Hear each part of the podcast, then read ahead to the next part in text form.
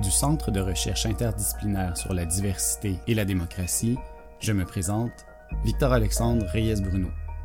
Vous écoutez la balado du CRIDAC. Deux des membres du CRIDAC, Guy Laforêt, directeur de l'ENAP, et Jean-Philippe Warren, professeur à l'Université Concordia, ont demandé à des chercheuses et chercheurs venus de différents horizons des sciences sociales et humaines de nous donner la mesure de ce qui attend le Québec dans un avenir rapproché pour répondre à la crise de la COVID-19. Le dossier est publié dans La Presse Plus à raison d'un texte par jour. Aujourd'hui, Alain Noël, professeur au département des sciences politiques de l'Université de Montréal et membre du CRIDAC, sur comment mieux partager les risques.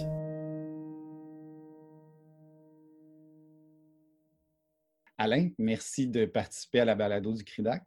Avant de commencer, je suis curieux de savoir euh, sur quoi tes recherches portaient avant que le confinement euh, nous soit imposé. Je travaille sur euh, les politiques sociales en perspective comparée et les politiques sociales au Québec et au Canada, mais, mais dans les pays de l'OCDE en général. Donc, c'est les politiques qui assurent la sécurité du revenu, les services publics liés à la santé, par exemple, et les retraites. Euh, donc, euh, c'est un domaine de recherche euh, qui est important dans les, pays, surtout dans les pays riches, mais même de plus en plus dans les pays du Sud, où on s'intéresse à la façon dont les, gouvernements, les, les, États assurent, dans le fond, les citoyens contre les grands risques sociaux. Donc, les questions d'égalité au sein de sociétés démocratiques. Oui, et comment, comment on construit cette, cette égalité-là. Plus spécifiquement, moi, ce qui m'a intéressé beaucoup depuis quelques années, c'est les politiques de lutte contre la pauvreté, euh, les revenus d'aide sociale, comment les pays établissent les revenus d'aide sociale pour les, personnes en situation de pauvreté. Dernièrement, j'ai travaillé aussi beaucoup sur les questions liées à l'universalité comme principe euh, d'organisation des politiques sociales. Donc, est-ce qu'on fait des politiques sociales qui s'appliquent à tous ou si on, sélectionne pour aider les plus pauvres plus, particulièrement? Dans le contexte de la COVID-19, en quoi d'avoir des, politiques sociales euh, et des institutions publiques fortes permettent de passer par-dessus des crises comme celle-là? En fait, c'est même un révélateur de l'importance. Une crise comme celle-là, une pandémie, euh, nous fait euh, ressentir très, très directement l'importance des politiques sociales pour nous protéger tous et pour s'assurer que tout le monde ait des conditions de vie correctes. Euh, c'est bien sûr le cas de tout ce qui touche les politiques euh, de santé, donc les soins de santé, parce que la pandémie se double dans ce cas-ci d'une crise économique aussi, avec une très, très forte hausse du chômage. Mmh. Euh, donc, c'est des politiques qui assurent le revenu pour les personnes sans emploi ou pour les personnes en difficulté. et donc, on prend conscience de l'importance, et on le voit quand on regarde les différents pays, les pays qui ont des États-providence plus généreux, plus solides, vont mieux passer à travers euh, avec moins de, moins de morts, mais aussi moins de difficultés économiques. Dans le texte euh, qui est publié dans la presse plus, justement, tu établis un parallèle entre les soins de santé gratuits et la sécurité des revenus. pourquoi? Bien, c'est parce que c'est sûr que c'est deux questions très différentes, mais le, le, point commun de ces deux question-là, c'est la, question des risques. Euh, c'est-à-dire que c'est la façon dont l'État nous assure contre les grands risques de la vie sociale, le risque de tomber malade et euh, le risque de perdre son emploi. Euh, les programmes sociaux, de façon générale, sont venus compenser ou, combler un vide laissé par les, les compagnies d'assurance privées. Les assurances parce que ça, c'est un mécanisme que le marché peut établir. Si euh, on fait face à des risques, on s'assure. Euh, mais pour les grands risques sociaux, euh, risque de tomber malade, risque de perdre son emploi, les compagnies d'assurance sont nettement insuffisantes parce qu'elles elles, n'assureront pas les, ce qu'elles appelleraient des mauvais risques, c'est-à-dire des gens qui ont des conditions préexistantes, qui sont fragiles, qui sont plus menacés ou qui ont des emplois plus précaires et on compte sur les services publics, sur l'État pour euh, combler le vide finalement, pour euh, assurer, euh, nous assurer contre ces risques-là.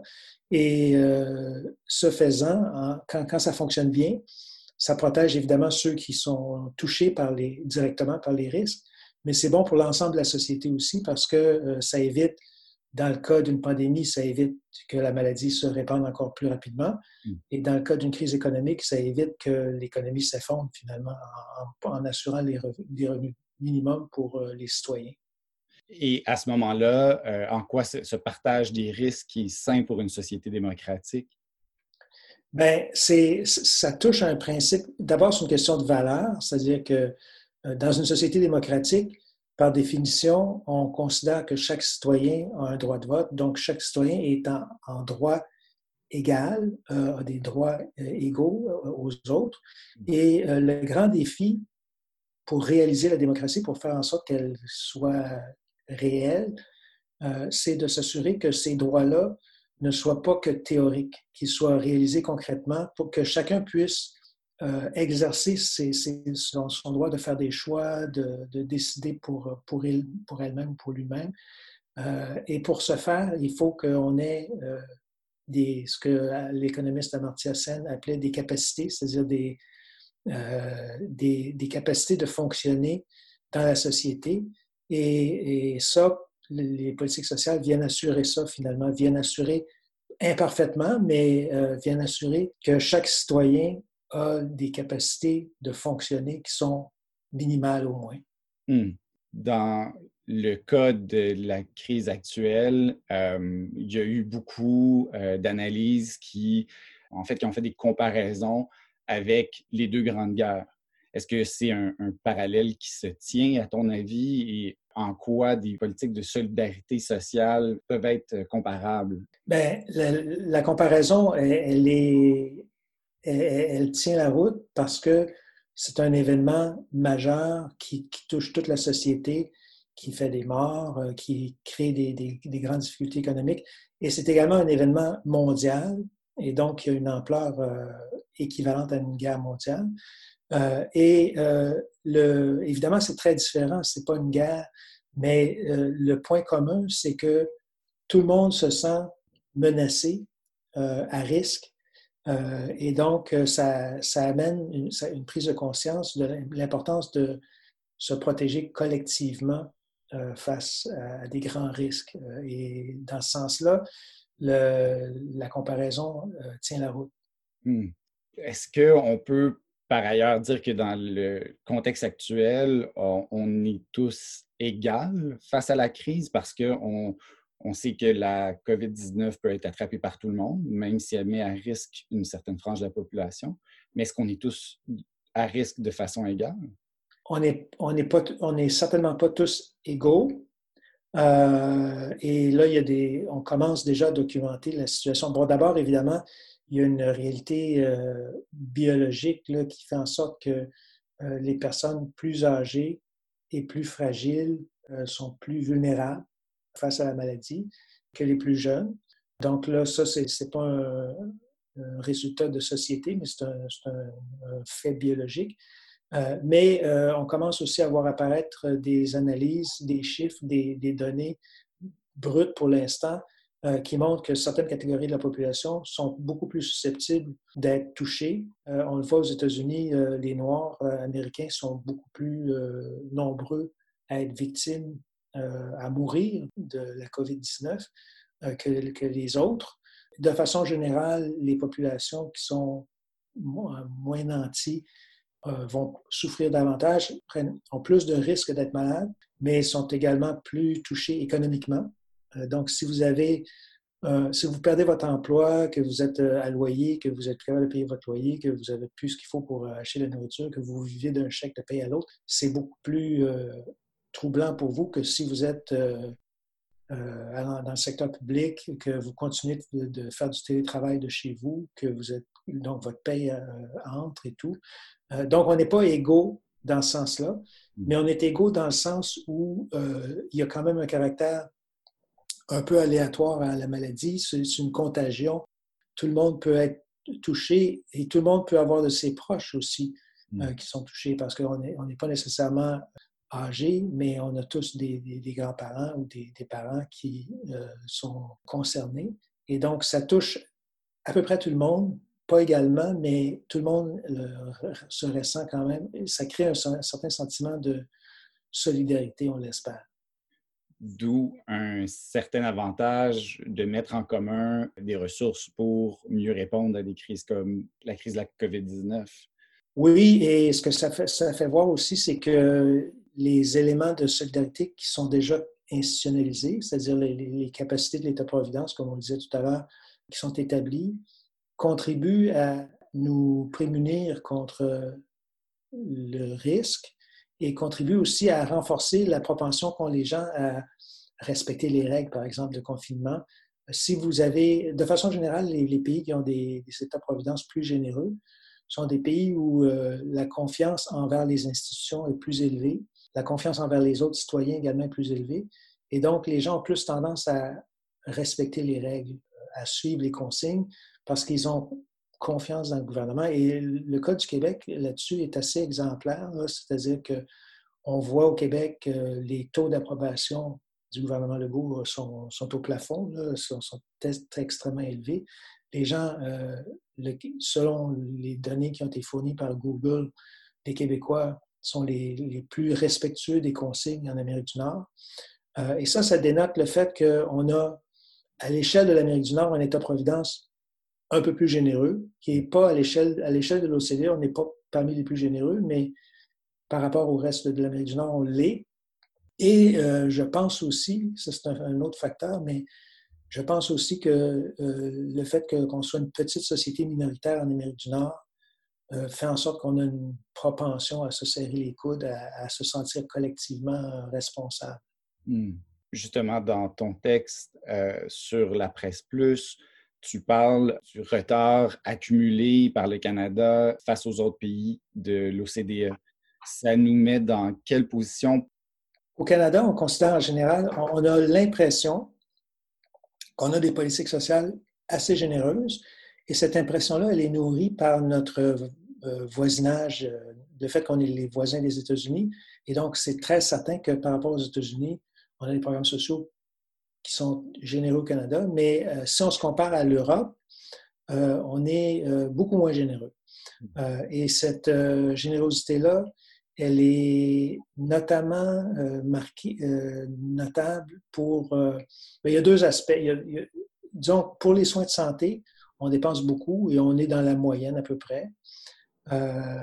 pour là où on dépense moins, c'est pour les retraites. Euh, et c'est pas nécessairement un mauvais trait, c'est-à-dire que notre système de retraite est quand même assez fonctionnel. Euh, on prémunit, il protège assez bien les, retraités contre la pauvreté, euh, mais il n'est pas très généreux. Repose largement, beaucoup sur les épargnes privées, notamment et les, retraites privées. mais le Canada est aussi moins généreux pour les personnes en âge de travailler. Tous les programmes comme l'assurance emploi notamment. L'assurance emploi, euh, c'est un, cas assez euh, clair. L'assurance emploi, en 1990, il y avait au-dessus de 80% des chômeurs qui avaient droit à des prestations d'assurance chômage quand ils étaient en chômage. Euh, aujourd'hui, c'est autour de 45% à peu près qui ont droit à des prestations d'assurance emploi. Et donc, ça veut dire qu'on ne protège pas très bien euh, les personnes en âge de travailler contre les, risques qui sont les principaux pour eux.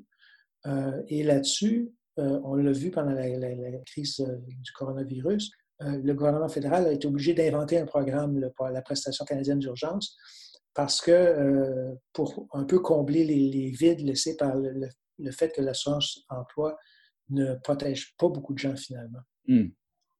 et donc, pour l'après, je pense qu'il y a des, il va y avoir une, remise en cause, une, remise à plat un peu de nos programmes. On ne pourra pas laisser les, mesures temporaires euh, en l'état, c'est-à-dire qu'il va falloir repenser tout ça, mais il y aura lieu de s'interroger sur euh, la capacité de nos programmes euh, de sécurité du revenu à protéger les citoyens lorsqu'ils en ont besoin. Mmh. L'avantage du Canada, euh, c'est que le pays a des finances publiques relativement saines. Euh, l'économie canadienne, jusqu'à jusqu'à la crise, allait bien. On peut penser que les, une fois que les choses vont reprendre, ça devrait reprendre assez bien aussi, peut-être un peu lentement, mais éventuellement, on va revenir en, en, mode de fonctionnement normal. Et là, il va falloir euh, voir qu'est-ce qu'on garde de nos mesures temporaires et qu'est-ce qu'on fait de nos, mesures antérieures. Hmm. Euh, d'ailleurs, dans un de ces points de presse, on a entendu le premier ministre du Québec dire que le salaire minimum devait euh, se situer à la moitié du salaire moyen. Est-ce que c'est toujours une logique qui est tenable? Surtout qu'à l'heure actuelle, la majorité des travailleurs euh, qui sont dans les commerces de détail sont des gens à salaire minimum. Euh, moi, je pense que ça, c'est un, dogme. Ça fait longtemps que le, Québec a cette politique-là euh, d'ajustement du salaire minimum sur le salaire moyen. je pense qu'il va falloir, il faut remettre ça en question. C'est un débat qui était en vigueur euh, depuis déjà plusieurs années. Ça fait, on en parle beaucoup, le salaire minimum à 15 par exemple. Euh, là, on se retrouve dans une situation où il y a beaucoup d'emplois sur le marché du travail qui sont, dont on s'aperçoit pendant la crise qui sont des emplois dont on dépend euh, de façon importante, qui sont des emplois importants dans la distribution, dans les services, dans les, soins aux personnes, aux personnes âgées, des emplois qui sont mal payés, euh, qui sont souvent aussi, euh, parce qu'il n'y a pas juste le salaire, il y a aussi des emplois qui sont les gens qui travaillent euh, dans trois CHSLD pour pouvoir finir par faire une job à temps plein, les gens qui sont à temps partiel involontaires, qui ont des, des, horaires brisés, etc. Donc, il va falloir se, se, tourner, on aurait dû le faire avant, mais il va falloir se tourner vers le fonctionnement du marché du travail, et, les conditions que le marché du travail offre pour les gens qui sont euh, au bas de l'échelle. Euh, c'est d'autant plus important qu'on a parlé beaucoup depuis 4-5 ans de pénurie de main-d'œuvre au Québec. Hmm. Et la pénurie de main-d'œuvre, c'est beaucoup des difficultés, relève parfois, des fois, c'est des, difficultés à employer des gens qui sont qualifiés, mais beaucoup de la pénurie de main-d'œuvre, c'est aussi pour des, des, manques de personnel pour des emplois peu qualifiés euh, au salaire minimum ou proche du salaire minimum. Donc, euh, je pense qu'il y a de la place pour une amélioration des conditions de salaire et des conditions de travail. On peut se demander pourquoi ça n'est pas déjà arrivé, c'est-à-dire cette augmentation-là du salaire euh, minimum, parce qu'on dit que lorsqu'il y a plein emploi, les salaires ont, tendance à augmenter pour attirer la main-d'œuvre. Mais déjà depuis un certain temps maintenant, on est en plein emploi au Québec, au Canada comment ça se fait que ces salaires-là n'ont pas été tirés vers le haut? Je pense que ça commençait à arriver. Là, je ne suis pas certain de, de, de, la, force de cet effet-là, mais j'ai l'impression qu'il y avait un commencement parce qu'il y a toujours une espèce de délai, euh, que les conditions de travail étaient en train de s'améliorer. Mm. Euh, mais effectivement, il y a du retard et euh, le marché du travail est devenu plus segmenté avec des emplois protégés, bien payés d'un côté, qualifiés aussi, hmm. et des emplois moins qualifiés qui sont plus précaires. Euh, et donc, euh, c'est des. C'est pas facile de changer cette situation-là, mais on peut le faire par des règlements, des lois et euh, aussi par la syndicalisation. Hmm. Justement, on a au Québec, au Canada, un mouvement syndical assez fort. Est-ce que c'est positif pour la suite des choses dans l'optique on va avoir besoin d'une main-d'œuvre euh, souple pour répondre à l'après-COVID-19? Oui, et c'est un atout. C'est un atout qu'on a au Québec, la, force de syndicats qui sont présents euh, pas uniquement dans le secteur public, mais également dans le secteur privé, dans, plusieurs euh, domaines importants. moi, dans, bon, dans les, les travaux, les recherches internationales sur la question sont très, très claires que il y a un effet syndical, c'est-à-dire que quand les syndicats sont forts, c'est-à-dire quand ils représentent une proportion importante de la population, ça a toutes sortes d'incidences sur euh, les politiques publiques notamment euh, et sur euh, le marché du travail aussi. Hmm. Quand les syndicats sont forts, ça n'aide pas uniquement, ça aide bien sûr les gens qui sont syndiqués, leurs intérêts sont mieux défendus, mais c'est même avantageux pour les gens qui ne sont pas syndiqués. Moi, dans des travaux, euh, une recherche que je viens tout juste de publier dans la Revue canadienne des sciences politiques, on voit cet effet-là j'ai regardé les déterminants des, revenus d'aide sociale dans les provinces au Canada. Donc, euh, qu'est-ce qui fait qu'une province est un peu plus ou un peu moins généreuse avec les, personnes à l'aide sociale hmm. en termes de prestations d'aide sociale? Et la syndicalisation est un facteur qui est significatif, c'est-à-dire que les provinces où les syndicats sont forts sont également plus généreuses avec les personnes à l'aide sociale. On pourrait penser que les syndicats, leur mission, c'est de s'occuper de leurs membres. Ils le font, mais il y a un effet politique plus large. Euh, les sociétés plus syndiquées sont également des sociétés qui sont euh, collectivement mieux organisées et qui sont plus généreuses. Tout ce qu'on peut faire pour euh, faciliter la syndicalisation, c'est une bonne idée sur plusieurs plans. Donc, on peut croire que le Québec est en bonne posture pour l'après-COVID-19. Je pense que oui, je pense que oui. Mais c'est sûr que cet après-COVID-19 euh, va être euh, dur pour, pour, tout le monde, en fait, parce que euh, ce ne sera pas on tourne la page et on n'en parle plus soudainement, là, c'est réglé, on, on, repart comme avant. ça va être long, au moins jusqu'à ce qu'il y ait un vaccin qui soit développé. Et il va falloir sortir progressivement du confinement. Et, et, donc, ça implique que le les manœuvres à faire pour se sortir de ça ne seront, pas simples. Euh, mais effectivement, le, Québec est bien positionné socialement et institutionnellement pour, euh, pour passer à travers, je pense, de façon positive. Justement, si le Québec est en bonne position, ça ne nous empêche pas de penser à quel type de programmes sociaux qui pourraient être améliorés pour penser l'après-COVID-19. Quel type de programme en particulier on devrait cibler pour euh, sortir de la crise? Évidemment, pour sortir de la crise, il y a des enjeux de santé publique euh, qui sont importants. Il va falloir peut-être euh, réinvestir parce qu'on a un peu désinvesti dans la santé publique dans les années récentes. Donc, renforcer un peu nos, capacités de ce point de vue-là. évidemment, je pense que tout le monde en prend conscience. Il va falloir repenser les conditions de vie qu'on fait aux personnes âgées en perte d'autonomie. Là, il y a eu euh, des, oublis importants dans le, des, négligences euh, depuis plusieurs années, probablement, euh, et des oublis dans la planification. Toute la question des CHSLD là, nous est rebondie dans le visage de façon assez raide. Il va falloir repenser tout ce qui touche l'aide sociale, la pauvreté, les mesures d'intégration au travail, parce qu'il va y avoir le, quand même euh, pendant un bout de temps un niveau de chômage élevé. Donc, euh, et puis les, toutes les, conditions de travail euh, à bas salaire, les, revenus de marché des personnes moins bien payées. au niveau fédéral, repenser l'assurance emploi. Repenser aussi, ça, je pense que c'est important de le dire, l'aide au développement. Le Canada a été depuis plusieurs années très peu généreux euh, dans ses contributions à l'aide au développement. Et ce que la pandémie nous fait comprendre, c'est que on partage tous, euh, tous, je parle tout le monde sur la planète, euh, ce risque-là, et que tant que des populations ailleurs dans le monde sont vulnérables, on est vulnérable nous aussi. et donc, c'est de notre intérêt bien compris de contribuer à aider les pays du Sud, les pays les plus en difficulté, et donc, euh, ça aussi, ça va être une, mission pour les, années qui viennent. Hmm.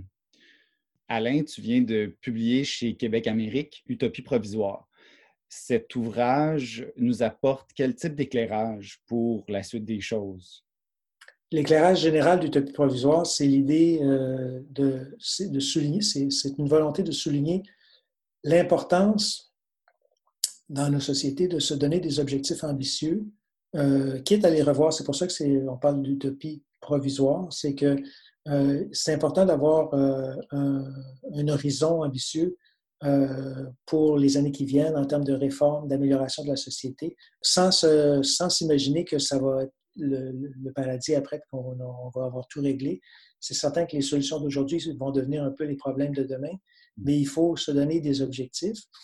Utopie provisoire, c'est aussi un, un bilan à chaud un peu de, des politiques sociales, de ce qu'on fait de bien ou de moins bien au Québec, au Canada, mm. euh, mais aussi ailleurs dans le monde. Euh, il y a des réflexions aussi sur euh, les difficultés actuelles de la social-démocratie et donc des, des, partis politiques qui portent le plus les politiques sociales progressistes.